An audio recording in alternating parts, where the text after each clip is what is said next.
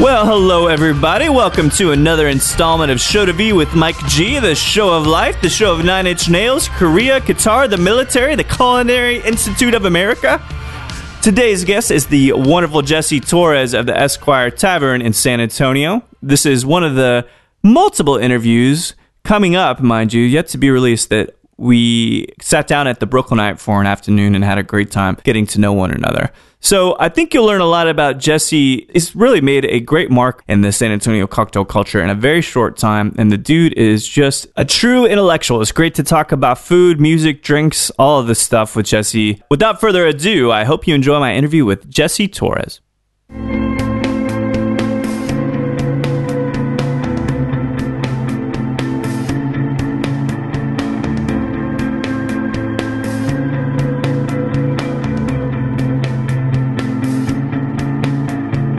big inspiration for me uh, that really got me into composing was um, Nine Inch Nails released uh, "The Fragile" back in '99. Yeah, which is Uh, a brilliantly symphonic record. It really is. Yeah. And I, I never skipped school. Like I was a really straight student in that, in that regard because we were going to school on a military base. Yeah, you know? yeah, yeah. Uh, I totally skipped school that day, went and bought this CD and Double listened album to it all too. day. It's a lot. It's a lot of that's record. Great. Yeah, And I ended up taking um, three of the tracks from that album and composing it for for a symphonic orchestra. oh no, kidding. Yeah. which ones? Uh, if you remember. It was just like you imagined, uh, pilgrimage, and uh, the day the world went away. oh man, brilliant track. And it was like a three, you know, movement suite. Yeah. And I, you know, scored it all out and um, convinced my band director to let me, you know, Like, like uh, conduct it. conduct right? it yeah, with the band, and we did. It was great. It was a lot of fun. it's insane because if they probably knew the history of nine, did they know it's Nine Inch Nails?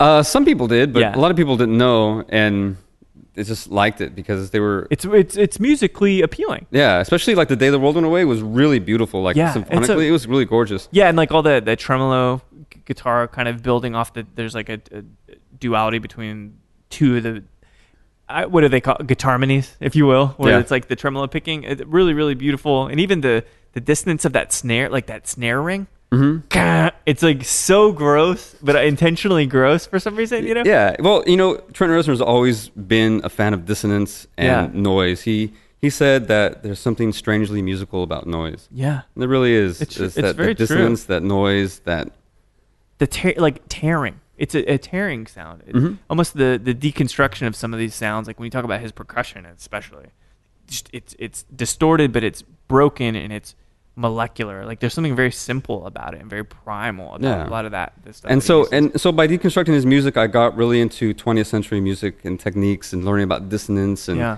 and chords that that are dissonant on purpose, you know, and making these really weird arrangements and stuff like that. like cage john cage right is that the Yeah. Mm-hmm. one incredibly distant like almost intention- Yeah. intentionally being And obnoxious I, I with loved music. it, you know, and like, so I got into that. Uh, I got into more music theory. I ended up uh, getting into recording and, um, um, actually, I, I didn't get into recording first. I got into uh, sound engineering. Oh, yeah. 'Cause there was a need. were you for- doing like live sound or yeah, live sound. So um, I started off doing uh, monitors.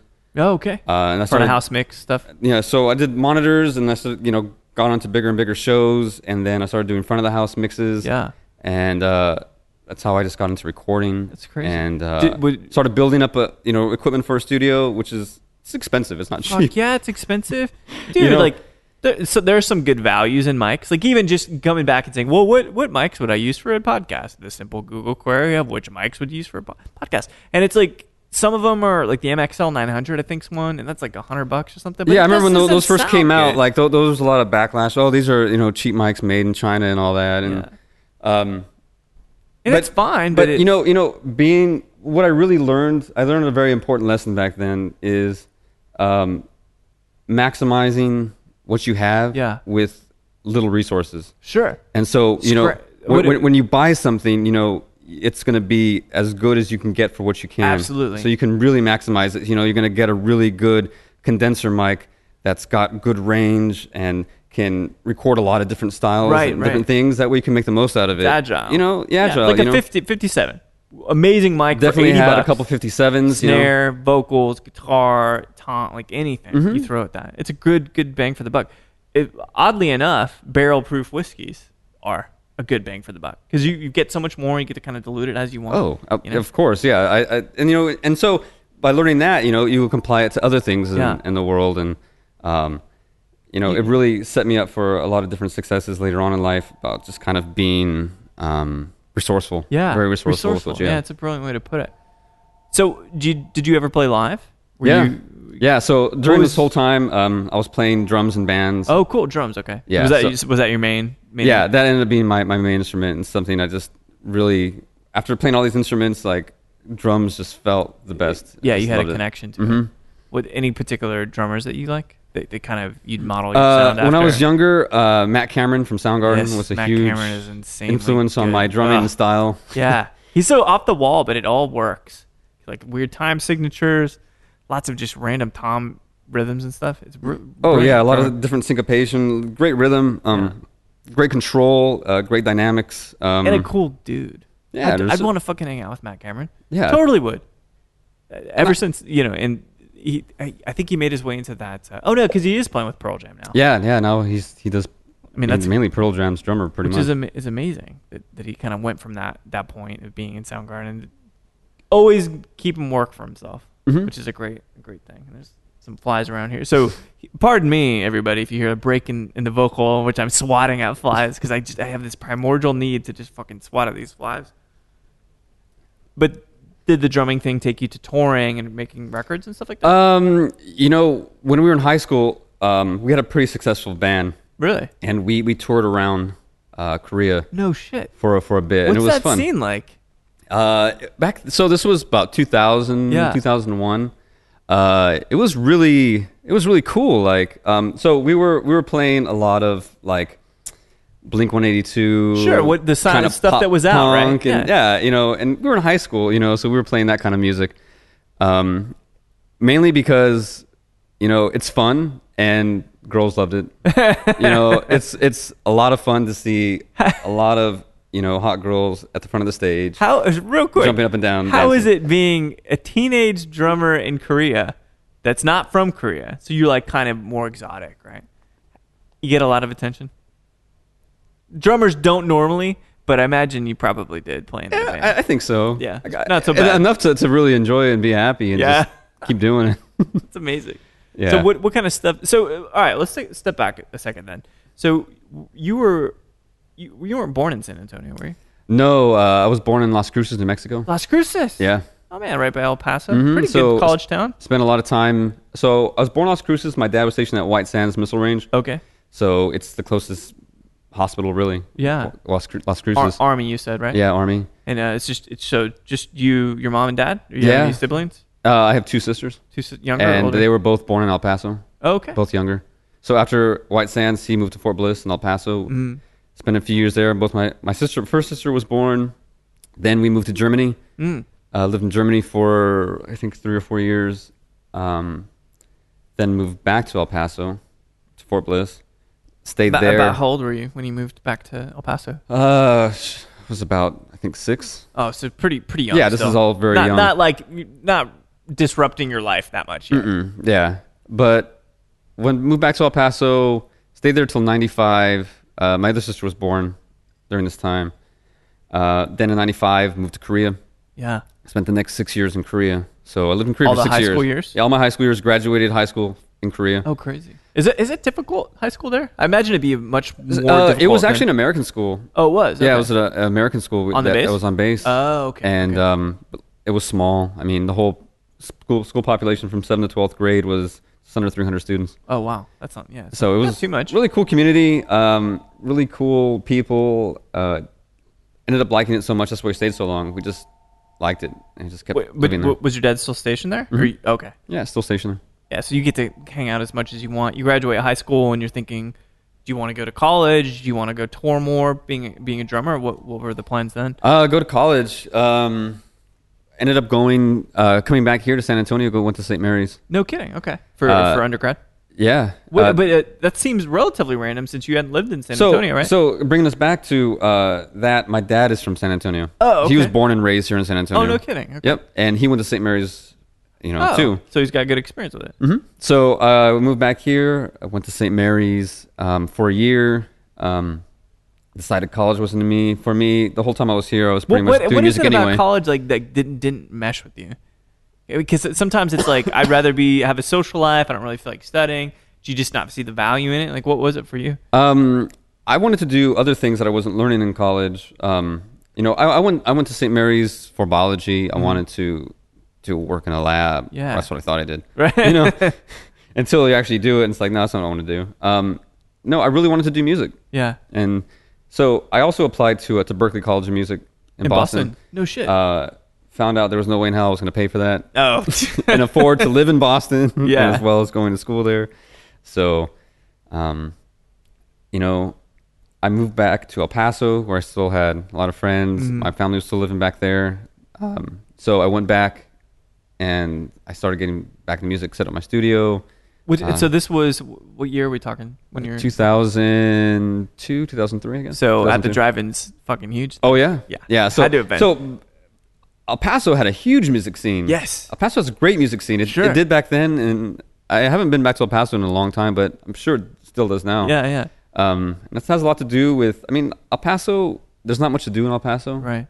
Except to get in trouble. Except for get in trouble and I, you know, play music and drink and, um, and Does that's, that's- everybody like the Smiths in El Paso? I heard that rumor from Michael yeah, yeah. Phillips. There's a lot of you know, like all that. I mean, the, Sm- the Smiths, uh, Depeche Mode, Depeche Mode, that kind of like forlorn, dark, muddy kind of stuff. The Cure, probably.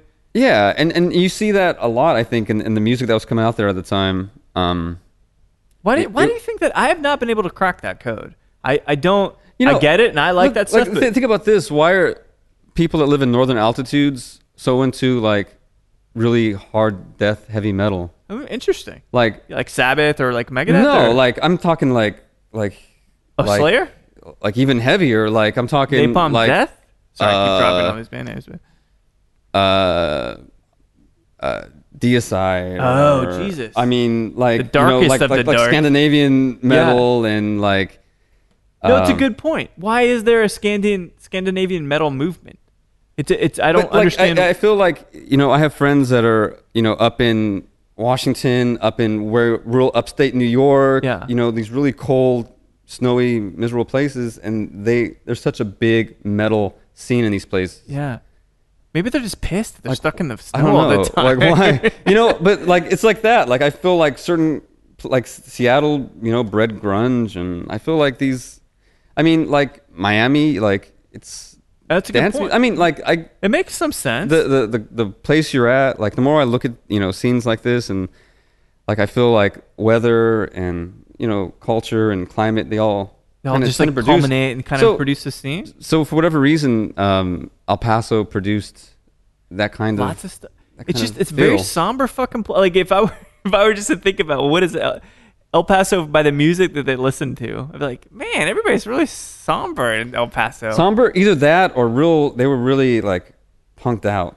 oh, really? Yeah. So I feel like that kind of, It's a big strain- kind of pull, like either really aggressive or really sad and kind of retrospective. Well, how was your? Did you like going back to El Paso? Did you have a good time socially and playing in bands and stuff? Yeah, it was great. Yeah, so I, I, I went back to El Paso, s- uh, started recording, did a lot of recording, did a lot of uh, hip hop. Oh, really? Uh, recording, writing beats or playing beats? both Yeah. pr- writing beats um, recording a lot of great artists out there in el paso they had a really good uh, hip-hop scene at the time i'm sure they still do um, pretty v- good mix of you know recording um, some reggae some rock some jazz um, And uh, so, you, when you mentioned like you were building a studio, had that happened yet? Or- Okay, so Mm-hmm. Yeah, so- were you running a studio out of a like your own place? uh, ended up getting a house with three other three other guys and we had a huge three car garage Mm-hmm. Yeah. that I can that was converted and I pretty much built a studio in there. No Just the kidding. whole room. Uh, Soundproofed it and all that. yeah, built a stage. Um, it was really good for recording drums. Wow. Um, Pretty dead room or It was a live room. Oh, very. It was very cool. live. This was, like, speaking of live room, this is a very live room. yeah, but it was live in a good way. Like Yeah. it wasn't like harsh. Contain- or- it was It was contained. contained live. Yeah. It Had so when he played drums, like the snare would smack good. Right. You know, like you get that. yeah. Like- Like just, but not too, not too resonant, right? Just like it hits the not wall messy. and it's done. Yeah, You know, like yeah, like like a I tighter took- live. I Yeah, guess you for can sure. say. Yeah. So That it was makes sense. cool. Um, and did a lot of recording out of there. At the same time, around that time, um, I started publishing a, a music magazine. No So kidding. I, As a, were you putting together the pictures and the layout, or are you writing for it? I was writing for it, uh, layout. Um, I was basically the, the editor in chief, like the publisher. No shit. What- And what was it called? It was called a, it was called a stripe, The stripe. and uh, had a great staff, you know. And we covered basically just basically like like a little mini Rolling Stone for Yeah. El Paso. That's insane. There's plenty of people there. There's a lot of interest in music. Mm-hmm. Yeah, it was how was it great. received? What, uh, what was the medium? Were you guys doing it on? Probably not online yet, but No, physical, yeah, it like, was funny back paper? then. Yeah, it was still there were still you know magazines. You can Yeah. still That's fucking Like- like that's incredible. Yeah, like online really wasn't. It was like I think I think MySpace was was starting to become big around that time. So did you start building good good connections and did you man, I can't imagine like you seem like you'd be really connected at that point. So you're you're producing music, Mm-hmm. which means you're connecting with the musicians that come into track. You're writing music, composing, Mm-hmm. you're writing about music. Like were you the guy?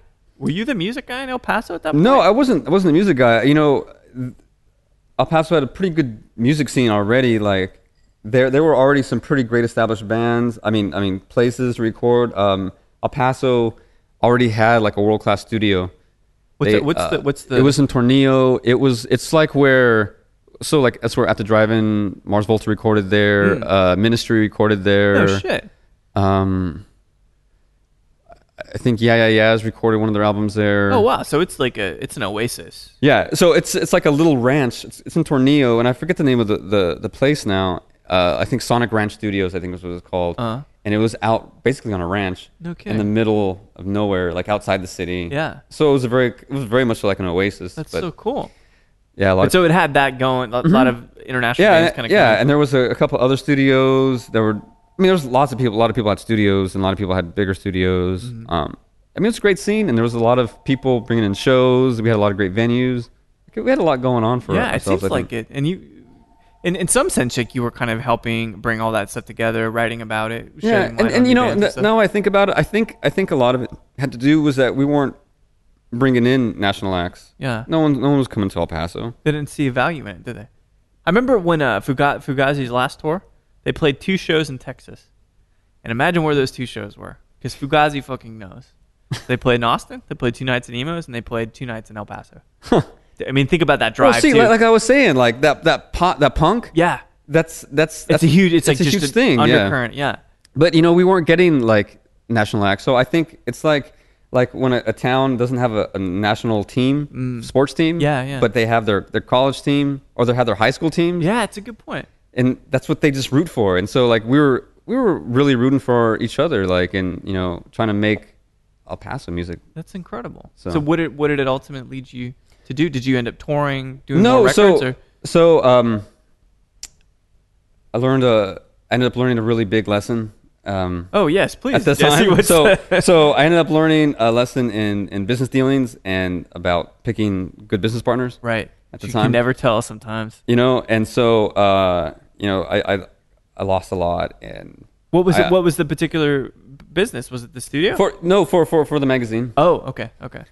and you know it, it was it was it wasn't good. You know, it was a bad deal Yeah. and it messed me up quite a bit. You know, it was like, damn, you know. it's like being heartbroken. Yeah. I've had this happen recently with the business dealing, and it's no different than the person that you love saying, "Yeah, sorry, I'm over it, I'm out." Like it's the same thing. You put your time into it, put your sweat into it, your love of music in this case into it. Um, it's got to be really difficult. So Yeah. what'd you do? And so then, you know, it was like, you know, I was real distraught, and and there, there was there was just more to it. Um, oh, I'm sure there's some minutia there, but but ultimately, it, it sends you forward in some sense. yeah. So, so at that point in my life, I was like, you know, you know, I was 24. I was like, well, I'm still very young. Um, I had always wanted to to join the military. Yeah. Because your father's in the army, right? Yeah, and and so, um, I, it's- I looked and I was like, you know, if I if I join now, so I being in Korea in Korea every every male in Korea has to serve in the military. Hmm. How long? For at does least this two take? years. Two years. Okay. Either that or s- like some form of uh, civil service. I see. Okay. Uh, so I mean, if they wanted to go to college, they can still go to college and do some kind of civil service. Gotcha. You know, Yeah. but they still had to serve the country. Yeah. And I always like when I growing up in Korea, like I always It's felt like a ingrained sense in of that. you, I was right? like, you know, that's a great idea. Like, and so I was like, well, this is the perfect time to to do that. You know, Mm-hmm. because You're not too old, not too young. no. So that's when I joined the Air Force and uh, joined the Air Force. Was in the Air Force for six years, active duty, No kidding. and then see any cool places in the world? yeah, so uh, right out, I, I joined the Air Force in El Paso. They sent me to here to San Antonio. No shit. I went to basic training. Went to technical school here. Uh, got sent. My first base was Germany, uh, Ramstein. Again, bringing bringing it back. Right? Yeah, so uh, stayed two years in Ramstein. Um, after that, uh, moved to New Jersey, to Jersey? McGuire Air Force Base. How was the how's Jersey? It was great. It's good. Uh, so Mag- McGuire, the base itself is like in the middle of like farmland, southern Jersey, mm-hmm. and it's it's nothing out there. It's just Yeah. farmland and pines. So it's beautiful. It's- yeah, it's gorgeous. Are, so that's the thing about Jersey. Like a lot of people, they say, "Oh, fucking Jersey," but that's the Jersey Shore is kind of dank. Yeah, it's and, so. like, dark. But Jersey's gorgeous. like a I had no pretty idea. place. You know, I'll tell you a great story about how beautiful Jersey is. Is uh, I, I I deployed to Qatar one time, Mm-hmm. and Qatar literally looks like you're on the surface of like Mars or something. no shit, because like, it's flat and a bunch It's of dust. flat. right? It's desert. There's no vegetation growing on the ground. Right. Like literally, there's no weeds or anything growing on the ground. It's Yeah. so hot and arid, and there's nothing. It's desolate. yeah, So, you know, after seeing that for so much, like when I went back to Jersey, it was like full on like summertime. lush and colorful. it was so lush. Like I was driving home, like I was driving myself home, like after coming getting off the plane, and this is the first time I had seen like Jersey during the summer. yeah, yeah, yeah. And I was like, I almost like ran off the road. I just couldn't stop looking at everything. it was stupid, but This it's is a really no beautiful kid- place. Wait, is it Qatar? Qatar, right? Yeah, Qatar. That's uh, it's so. That's a pretty good stint. So you go to San Antonio, Germany, Jersey. Where else did you make it? Um, so I was basically living in Philadelphia or the Jersey side of Philadelphia Okay. during that time, and I deployed three times, twice to Qatar and once to Afghanistan. Yeah, I mean, I guess the question you probably get a lot is like, did you see any action? Uh, no, I'd, I'd say most people didn't, didn't, didn't see any action. I mean, Because Air It's- Force is slightly different. It's not like it's literally not on the ground. Yeah. It's plus I don't know like it- it's it's not like traditional battle or anything Right, anymore. right. It's like Yeah, it is. It's all kind of calculated. Some it's people in a of room s- doing little stuff. skirmishes here and there and we're dropping a lot of bombs, a lot of UAVs. yeah. and- How how is it like? I'll never be in a jet plane. How is that feeling? I don't know. I haven't been in a jet plane either. Okay, I'd okay, love to good, though.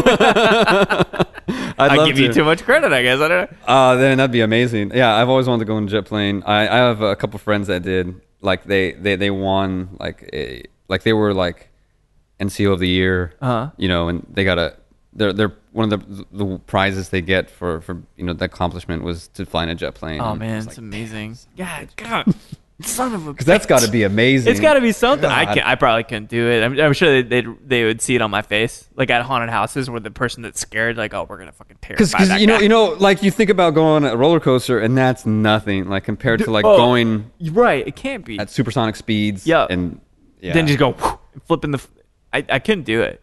I don't. I've Yeah. never vomited on a ride, but I'm pretty sure that would. Yeah, you'll induce pass vomiting. out. Like you know, they Oh, wear that's G fine. I suits and could- shit. You I know, could pass out as long as I don't vomit all over myself. I'm fine. I'll pass out. I'll piss myself. I don't care. That's fine. You know. I don't wanna but throw I, up on myself. flew quite a bit. Like uh, I worked with the heavy airplanes, so Yeah. the big C five, C seventeen, C one thirties, and Like, are they re- refueling? Kind of. uh, like cargo movement, Oh, okay, passenger okay. movement, all Gotcha. that. Um, I got to fly on those quite a bit. Turbulence is not the same on those, is it? I think it's probably probably worse. Worse. is it is it scary being on those massive planes? Some people are scared of them. You liked it? You know, they those planes. I'll, I'll give it to them. They're massive and they're huge. Yeah. But they can fucking fly them. Like Yeah. they can fly them. Like and do some crazy shit with them. Like they can bank them hard. we flew on one training, a couple training missions on a C-17. They were like diving to the ground, and then as soon as they hit like the runway, like they touch and go back oh up. my, are you kidding me? Oh, yeah, That's like- crazy. We flew on a trip from Jersey to to Phoenix on a training mission, Mm-hmm. and they were riding through the Rocky Mountains and just like Just weaving through 'em? or even through the, the mountains, like and child's. This is child's play. really low. Just- yeah, and it was like you know this massive plane, like this, Yeah. ma- you know, so they, they've got there's a lot of skills there. There's a lot of skill, and these planes are really, they're really. It's fascinating to, to think about. This huge thing is just that agile and, Yeah. and do these, all the while carrying like all this. All this stuff, Cargo and tonnage, stuff. lots of tonnage, right? Yeah, so they're really pretty cool planes. so. Man, that's crazy. So when you were thinking about so the Ber- did the Berkeley thing that happened before the Air Force though, although you ended up in Philly, which is somewhat close. Mm-hmm. And so was there a ba- is there a base in Philly or it's based in Jersey? but yeah, based in Philly. Philly's So it's about close? 45 minutes east of Philly. Oh, okay. And I lived about 30 minutes away from the base, so I lived closer to Philly than I lived at the base. Oh, okay. I lived about 15 minutes away from downtown Philly. oh, not bad. So no, it was great because, you know, I got to, I mean, spend a lot of my free time Mm. in Philly and, It's a beautiful, and New York. beautiful and, cityscape. Yeah, Philly's a great city. It's got a great scene.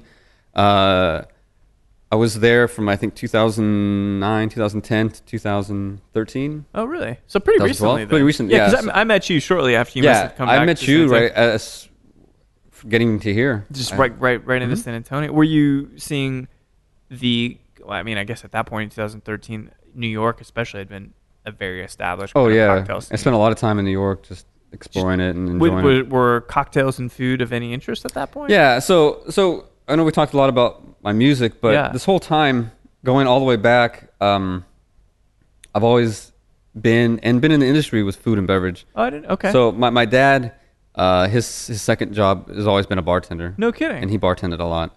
Um, so from a very young age, I learned a lot about did he drinks. bartend in Korea? There's alcohol there for sure. right? Yeah.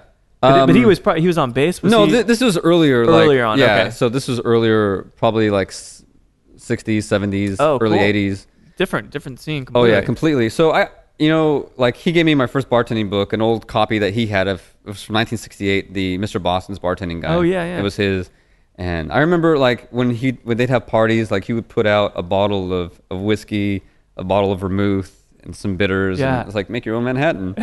you know, uh, you do it. Yeah, That's amazing. so like you know he taught me a lot and i grew up with it and i grew up so that was my other like passion was learning about spirits and learning about cocktails Right. and Do you do you find there's a there's a a nice commonality between spirits and music? Because I, Hell, I- Oh, yeah. it, there's this strange. It's not strange, but there's this very common thread with the people that I talk to. Like, yeah so and many you people know are i in was music. listening to i think the the the podcast you had um it's a little while ago you had brought up that you s- there were so many people in music that come into the It's world of- insane. Yeah. of, of, so many people. of booze and it- it's I and I feel like and tell me if you, if you feel this way, but I feel like music is a balance of notes, different tones, right? So bass, tr- mi- middle, treble. If you look at your EQ settings, Mm-hmm. you- you know, and your and I think drinks are very this similar. Yeah, it's the same and thing. no matter what. I mean, you look at the balance of, of this bottle of, of stag here, Right. and you think about what makes it great. Well, I mean,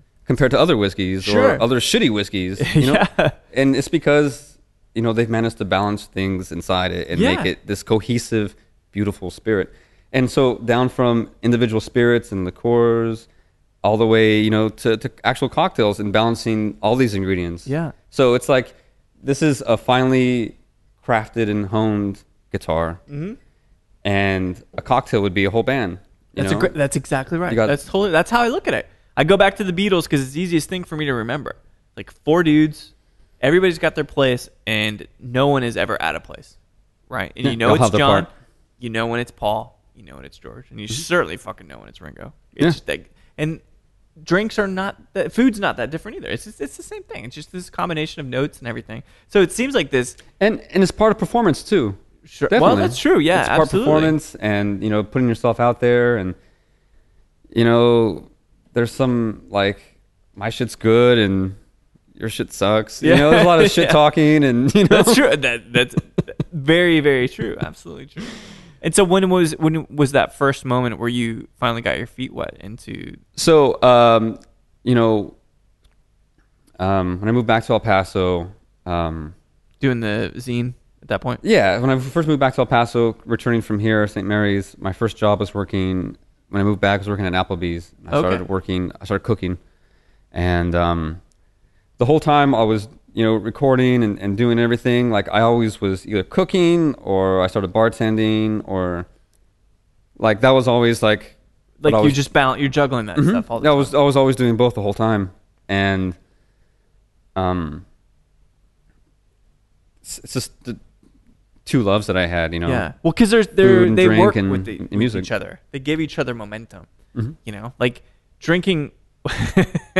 Imagine how many great songs have been written as bourbon as the impetus. You know, I mean, that's it's funny because one does give to the other, but then at the same time, art and music lends way to try to craft co- cocktails. I think too for me or dishes. You know, like I, if you taste a, a great bourbon, like so, segue into the stag real quick. So we're doing a vertical. We're fucking bougie, lucky, privileged guys. you brought the bottle of 2013 George T. Stag Buffalo Trace Antique Collection. I brought the 14. So we're tasting these vertical. Yours is 64% percent dot something. Mm-hmm. Dot one. Mine is mine, is- not yours and mine, but the 2014 is 69%. We're tasting these like in in tandem, you know, and they're incredibly different, and they sing in these whole whole different ways, right? And they're very musical. Do you have any kind of con- like? What do you think about the 13 and the 14? I think I've got them lined up here correctly. They're both. It's Stag is to be reckoned with, man. Oh yeah, it's a it's quite a force. That's why I've always loved it. I just I love these really ballsy kinds of things and these just big things. Like Why does it remind like it? Uh, do, do you watch a lot of movies? yeah, as not as much as I, I'd like to, but I- Do you, so you- like it makes me think of Charles Bronson and like Lee Okay. Marvin, Yeah. and Chuck, like the guys that had the cojones from Mm-hmm. the seventies and the eighties. That's what Stag reminds me of because it's not easy, but it's not difficult. It's rough around the edges, you know.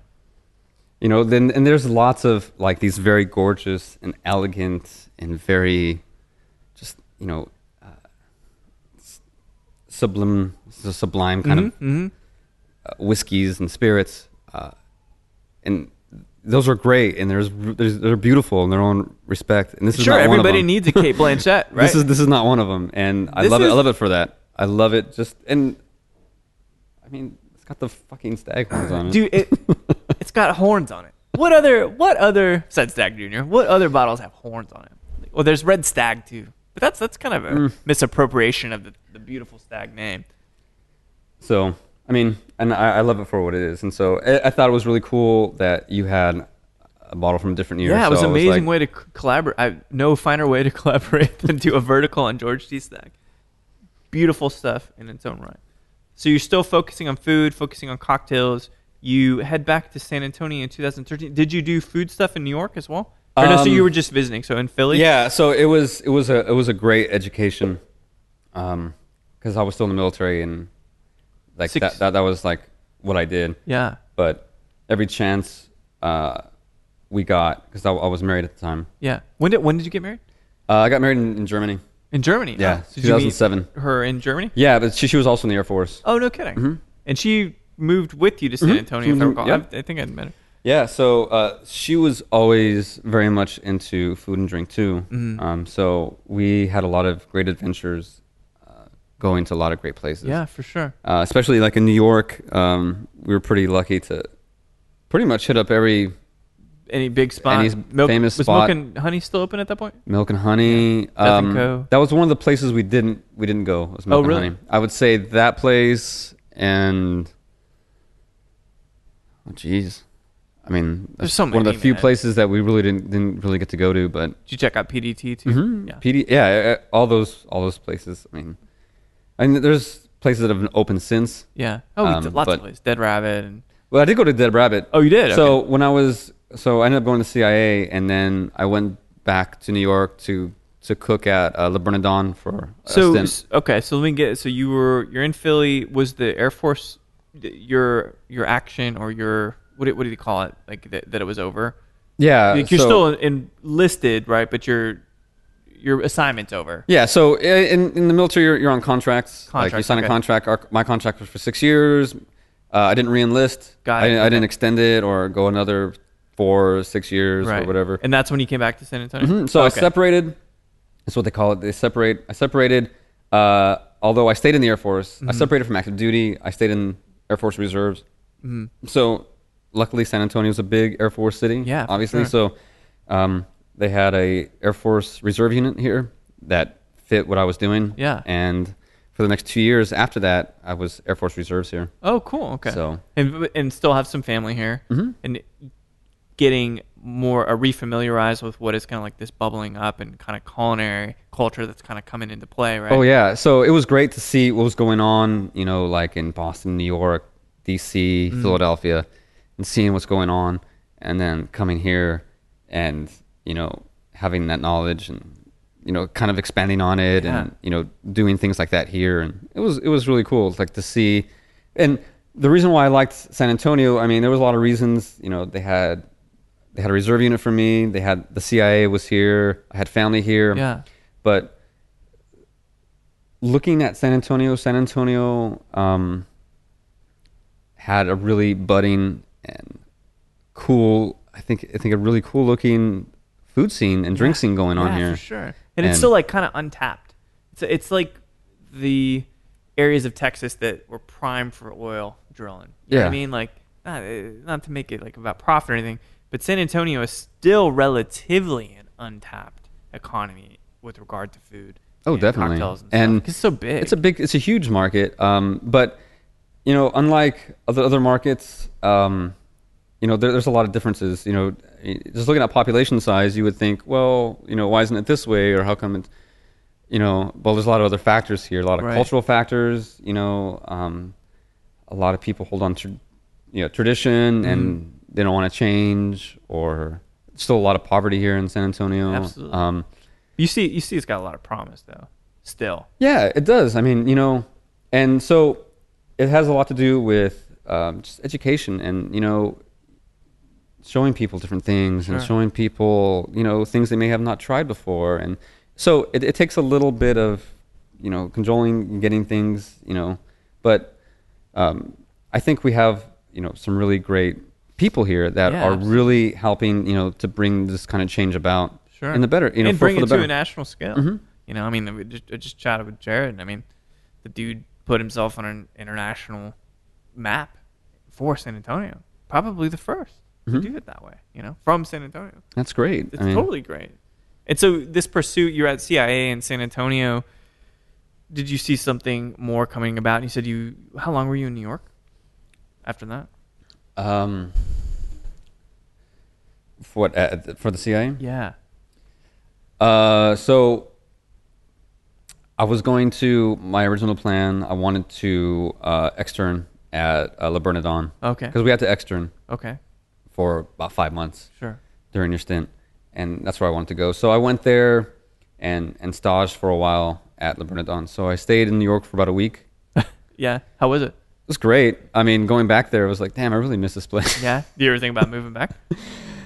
Uh, It's a n- rough No, lifestyle, and, but- and and you know, as much as it is rough, I mean, I, one of the, for the week I was li- we were living in Bushwick at, with a friend at the time. I, w- I was living there, going to La Mm. Bernadon. And And you, did your wife at the time go with you? Mm-mm. Oh, okay. so she stayed behind. Um, you know, there's a lot of reasons why I came back here, and you know, as exciting New York is, um, I wanted to be closer to family, and Mm-hmm. I wanted to get out of the fucking cold. I Mm. was tired of it. Was starting a family ever on your radar? Yeah, uh, but you know, like like after it became established and Right. Financially, right? yeah, and all that, you know, and we, we had things going. So Did you do you ultimately want to be a head chef somewhere? Was it parlaying that food experience into cocktails? Like, no, yeah. So it was all ultimately about learning, taking everything I learned at the CIA, CIA and through cooking and, and putting it towards drinks. yeah. Interesting. that's a that's a brilliant way to look at it because drinks are food. It's ingredients and spouse. It's the same thing like making a simple syrup or making a juice or clarified juice. Mm-hmm. It's like making ghee or, or you know lots of other things with cooking. So it's not so different. No, it's not. And I, I always had a fascin, fascination with sauces. I always wanted to be a saucier, which Yeah. is why I love Le Bernardin because their saucier. Like when I s- when I went to the station and I was looking at what he did and the sauces that he made every day. He make he well at the time he was making twenty two sauces. Jesus. every day. And these are just like the most gorgeous sauces. Yeah. You know, you could possibly, and they're just beautiful. And like, it's like I really loved like making sauces, Yeah, and uh, putting sauces- things together, you know, and so, So something there's something about sauces, right? like salsa to me is a sauce. Yeah, It is. they're all It's different. sauces, yeah. Mm-hmm. mole, of course, mornay. Like I, think- I don't want to get into mother sauces, but there's something about that that is so balanced. It's it is, God forbid, but it is like a cocktail for your food. It is 'cause Mm-hmm. Definitely, it's it so is. balanced. It's got all the all the it's, elements it's to it. liquid. I mean, Yeah. putting things together It's in not so beautiful different. ways. You're just cooking it in a different way. You- you- Yeah, if you so- heat the stag up that same way, you'll have a massive flame on your hands. For sure. So I, I loved it, and I wanted to bring all that knowledge I had into into the world of drinks. Yeah. And you know, and and part of that was you know in the military uh, we have the GI Bill, hmm Right. and they pay for your college up to Does- 30, did 36 CIA months. count? Yeah. Oh, rad. So Okay. you know, I was like, I want to use this GI Bill, you know, and I want to. So the CIA was like a natural choice. Yeah. To, to do. I mean, they're one of the best schools in the country and the, even in the world for for culinary. Mm-hmm. Sure. It just so happens that they just opened one up here in San Antonio. Um, I wanted to go back to San Antonio. It just it all worked just out. lined up. Yeah. Mm-hmm. What What do you think was your major takeaway from? Because you finished up at CIA. Mhm. What, what was the main thing that you got from it that you'll never forget? This is one of those like job interview questions. What was the thing that you learned at your previous employer that? You know, uh, I, I think I think the biggest thing I had a lot of great mentors and instructors there who are just they're just world class. They're Mm-hmm. outstanding people, and they really care about you learning and about you succeeding. And they taught me how to taste. How very important thing. Really taste, and I think that was probably the best part. Like, and critically, like, l- like look at what you made you know, because it was always about you know, you know, you have tests, you have to make something, and then you bring your plate over to the Right. instructor, you sit sit down and present it to him, two plates or something like that. You have one, you and he has one, And you you both taste together. Both you talk, taste. right? and he asked you like, "What do you think about this?" You know, or you know, and like really like make you think about like what the hell that's- you're doing. That is and- s- being critical of what you're tasting is so important for making cocktail. It's important for life Mm-hmm. because it, it it basically is what it's doing is giving you critical analysis skills, but in a different sense, right? yeah. Like, and not only that, giving you the voc- vocabulary to express that. yeah, absolutely. I, I think a lot of people miss that, or that they say things that they don't really mean. It's hard to express verbally or in writing like what sh- you're experiencing. Right. Sometimes Yeah, I think f- some absolutely. people have problems expressing emotions, or that's why people aren't musical. They don't know how to express, and so it was giving me a means and a ways to express what I was tasting and to know what good tastes like right. importantly, like I have great examples of what things that are considered great or things that are great, Yeah. what they sh- taste like. Yeah, you that's a know? Mm-hmm. g having some barometer for what is great, because it is kind of. Uh, you take whiskey for example. If you ask people what's great, and they say because most people will say it because of the value, like how much something either costs, what they've right? heard or what they think they know Right. or what they've experienced. Exactly, and and you hope it would be that what they've experienced outweighs the other 2 But some people like they'll look at a whiskey and like, oh, it's twenty years old, that's gonna be good. But the thing is, unless you have discerning taste about it and really think about it critically, lots of twenty-year-old whiskeys fucking taste terrible. Not terrible, but not less than stellar, right?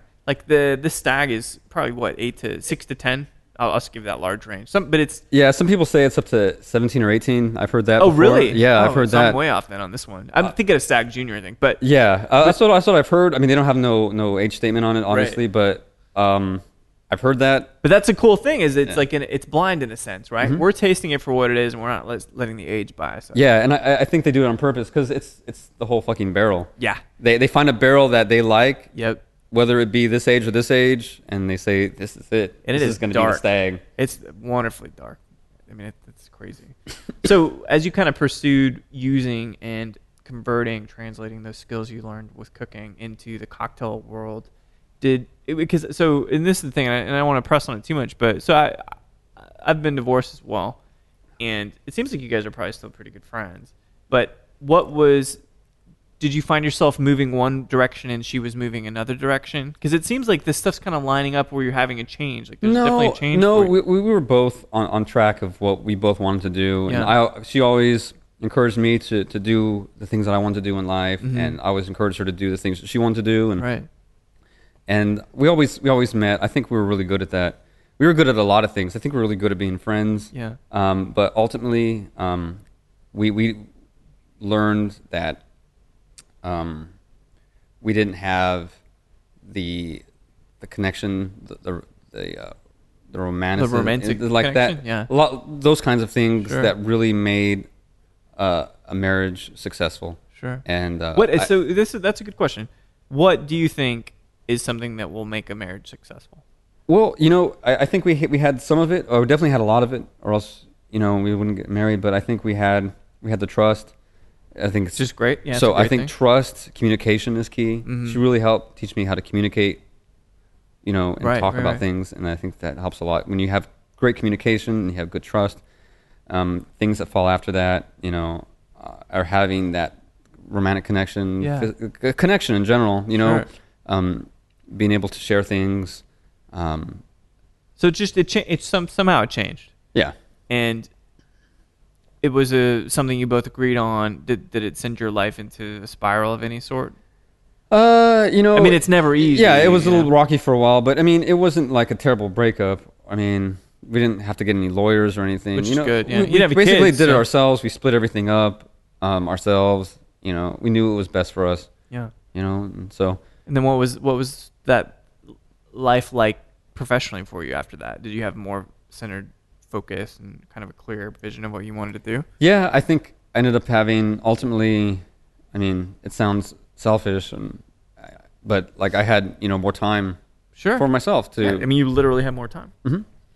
so you know, I had more time to you know to do the things that I wanted to pursue. Yeah. and it, w- it was good in that regard, I guess. I mean, if you want to look at Yeah, I mean, Some because I always like positive trying to outcomes. find some positive to Yeah. come from. it. It's like God, we're, we're both so sad bastards. No, like you fucking recover, you follow your passion, and you do great things. Mm-hmm. And, and in fact, I think like even a lot of people that's after that first marriage or that going on to the second marriage, that's where like the true greatness happens, and it's, that's happened to, to a lot of people. A lot of guys will attest to that.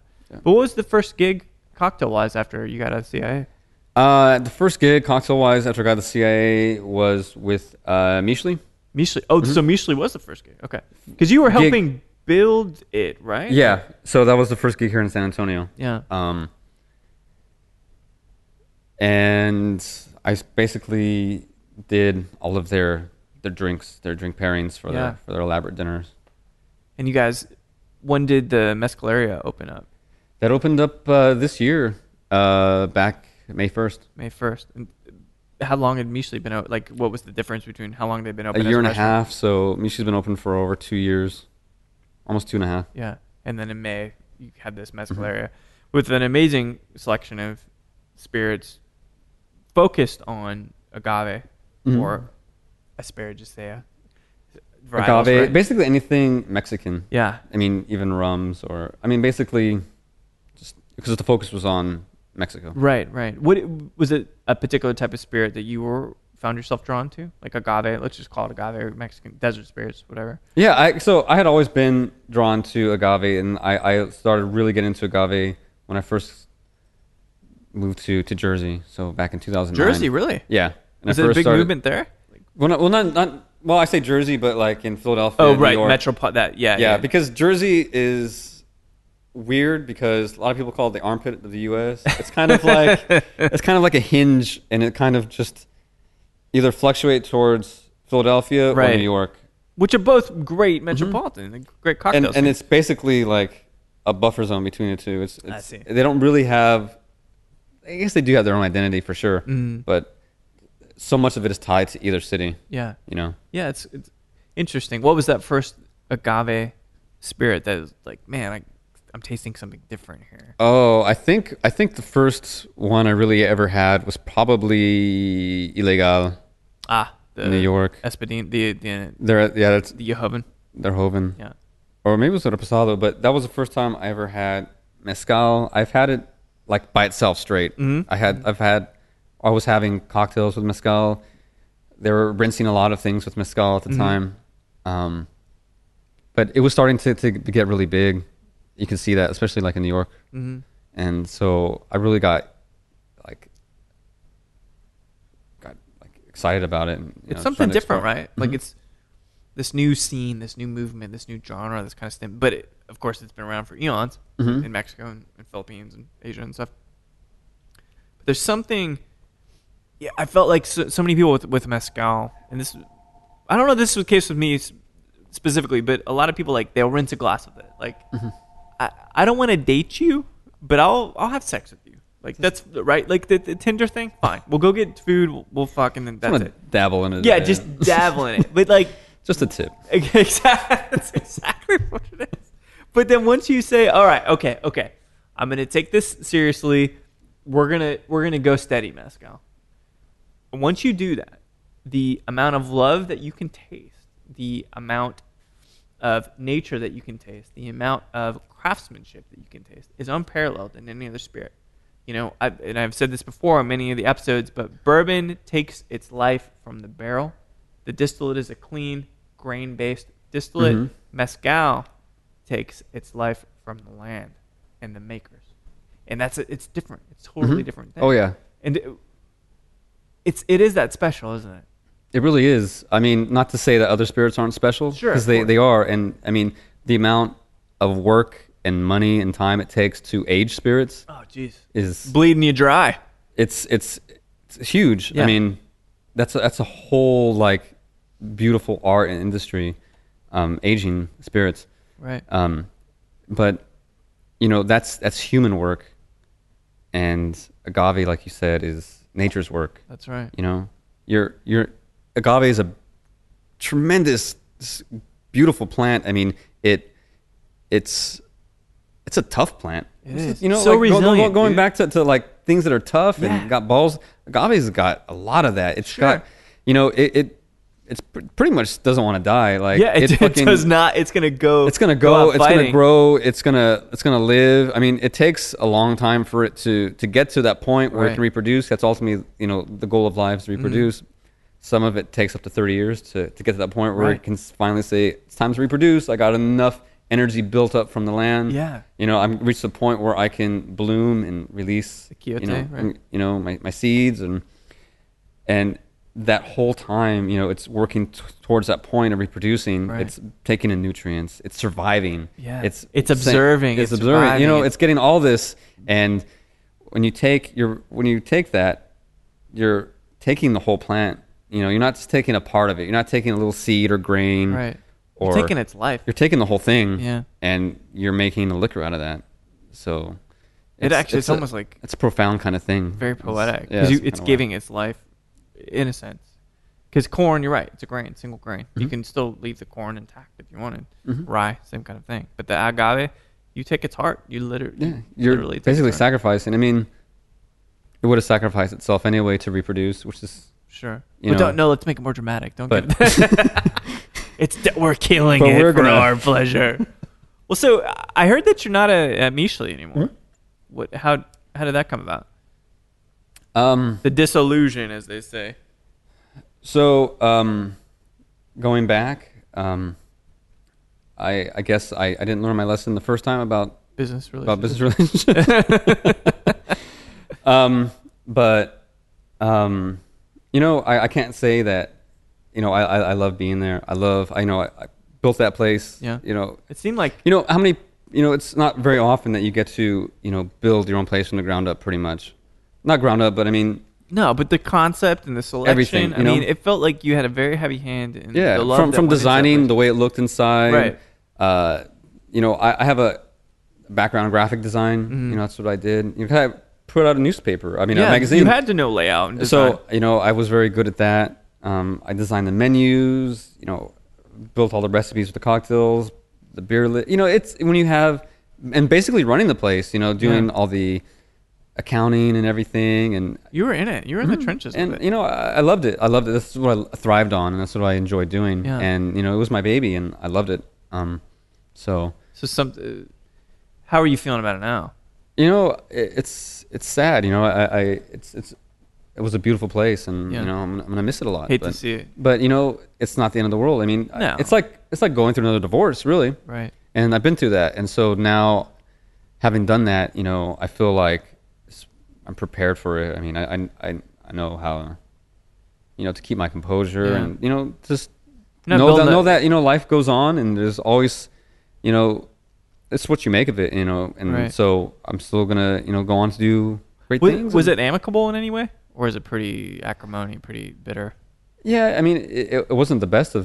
I mean, it never is great. Yeah. I mean, but Interesting. So you're and you headed over to Esquire, if I recall. Yeah. How's that been? it's great. Mm-hmm. I love- Houston's touch and go with the place, right? Still, Mhm. wonderful guy. Yeah, he's a great guy. I mean, they have a great team. I mean, we have, I mean, just an amazing set of, of bartenders and service people and everyone there. I love you know, that is really bar, on top man. of their shit. I love the food there too. Mhm. There's Food's something about amazing. that place where it's like, I want to get dirty with a sandwich, but I also want to drink some high class mezcal. Yeah. It's it's cra- it's crazy that you have that kind of interesting par- parity between the, the spirit selection and that massively long bar, but you have the food's really good Mm-hmm. too. It's great. How long? When did you start over there? Uh, been there now for about a month now. Oh, cool. Mm-hmm. And it's do you feel like you're getting your wings again? Like that you're getting You know, I'm, I'm, I'm in a different mindset now, you know, going from, from, uh, from running the place and, and, you know, developing stuff and, you know, being, you know, this to just getting behind the bar and just fucking cranking out drinks Yeah. and you know being you know in that that mode again i haven't been in that mode since before i was in the air force and i was slinging drinks like in el paso Right, at a right. really high paced bar but you know back then it was it was different than it is now but well, well, especially at Esquire, you got great. yeah, oh, drinks. or it, it brings me back to even being in the kitchen and you know working and just pumping out food and just Yeah. being in that zone where you're on the brink of chaos. And, do you, do you like the hospitality element of it, like helping people? oh yeah, I definitely love it. Yeah, and you know, but I, I don't I don't say that I'm missing that because I was definitely doing that at Sure. Mescaleria for Yeah, sure. yeah. You know, I was always out making sure that you know people are having a great time. You know, they're they're learning. You know, they're you know, enjoying it. Yeah. So it's it's it's good, man, and it's been really cool. I mean, one, I, I thank you so much for your support, and you know, we had as I recant or regale some people with this story. You know, we we made this a whole incredible journey. Talk about heartbreak, business relationships, and people overstepping their boundaries, all these kinds of things. Going through divorce, I'm heartbroken over the project, as I'm sure in some sense you are about Mishli. But you were there when we did the first ever, as far as recorded history goes, the first ever Sotol distillation run outside of Mexico. Like the first fucking one. oh And yeah, you were it was there, man. it was beautiful. I loved it. It was It was a lot of sit and wait and watch the paint dry, but it like like you were there for that moment that for me was very very monumental.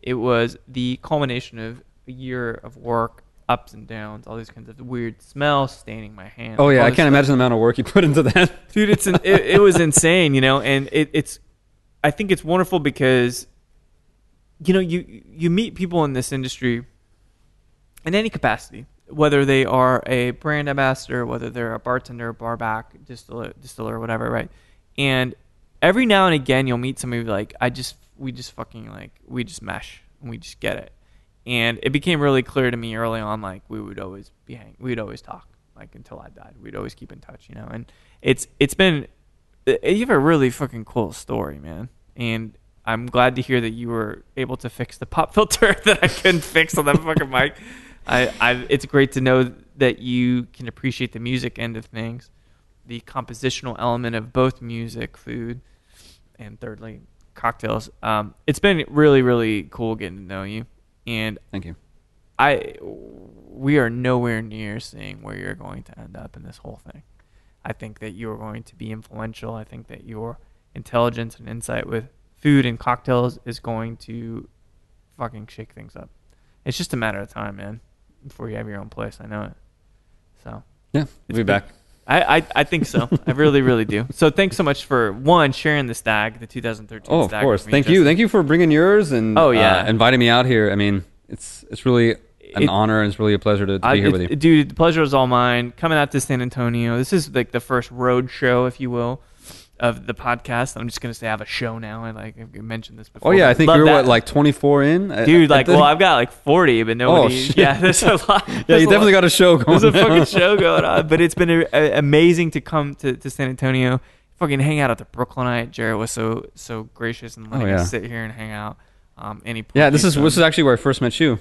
that's right. Yeah, Yeah, at the, at it- the your the Genius release- Gin l- release. the yep. release party. Yeah, there's lots of good memories here at the Brooklyn Eye with, with how I feel about Mm-hmm. Yeah, I love this place. San And Antonio. Really, it's always. wonderful. I, I hope that it'll always be uh, a mainstay here. It'll always be uh, an icon. You know, I think so. the the you know the way that some of the earlier ones have been. and that- Yeah, So Esquire will always Mm-hmm. be around. I I think the Brooklyn Eye will always be around. These are the pillars Mm-hmm. of the San Antonio cocktail scene. One last question for you: Are you doing anything for the cocktail conference? uh, Going or partying or talking? Yeah, I mean, I'm gonna go to a few seminars, um, but you know, for the most part, you know, Esquire is gonna be pretty crazy. It's gonna be really It's busy. gonna be so, I mean, just mainly just doing, just working and keeping Yeah. things going. Well, good man. Please keep at it. Keep on keeping on, as they say. And thanks so much for chatting with me, Jesse. Thank you. Well, there we have it. Another wonderful conversation, this time with Jesse Torres of the Esquire Tavern in San Antonio. We share a lot in common, not only the music production piece, of which you didn't see, but he helped me get my pop filter on straight because it kept drooping like a limp noodle. But besides that, we both understand and have been through a little bit of heartbreak because you just you never know who you're getting into business with and you never know who you're getting into bed with when you work on a project until the project s- finally sees some dollar signs. So, you know, keep that in mind. It's all fine until the dollar sign. So thanks again, everybody, for listening to Show to V with Mike G. I hope you are enjoying the show. We've got a bunch of great interviews coming up. The Bar Institute registration started today. I can't wait to see you there in Austin, June 12th through June 14th. But no matter what you're doing, correcting a pop filter, talking about Nine Inch Nails, or skipping school, please keep dancing.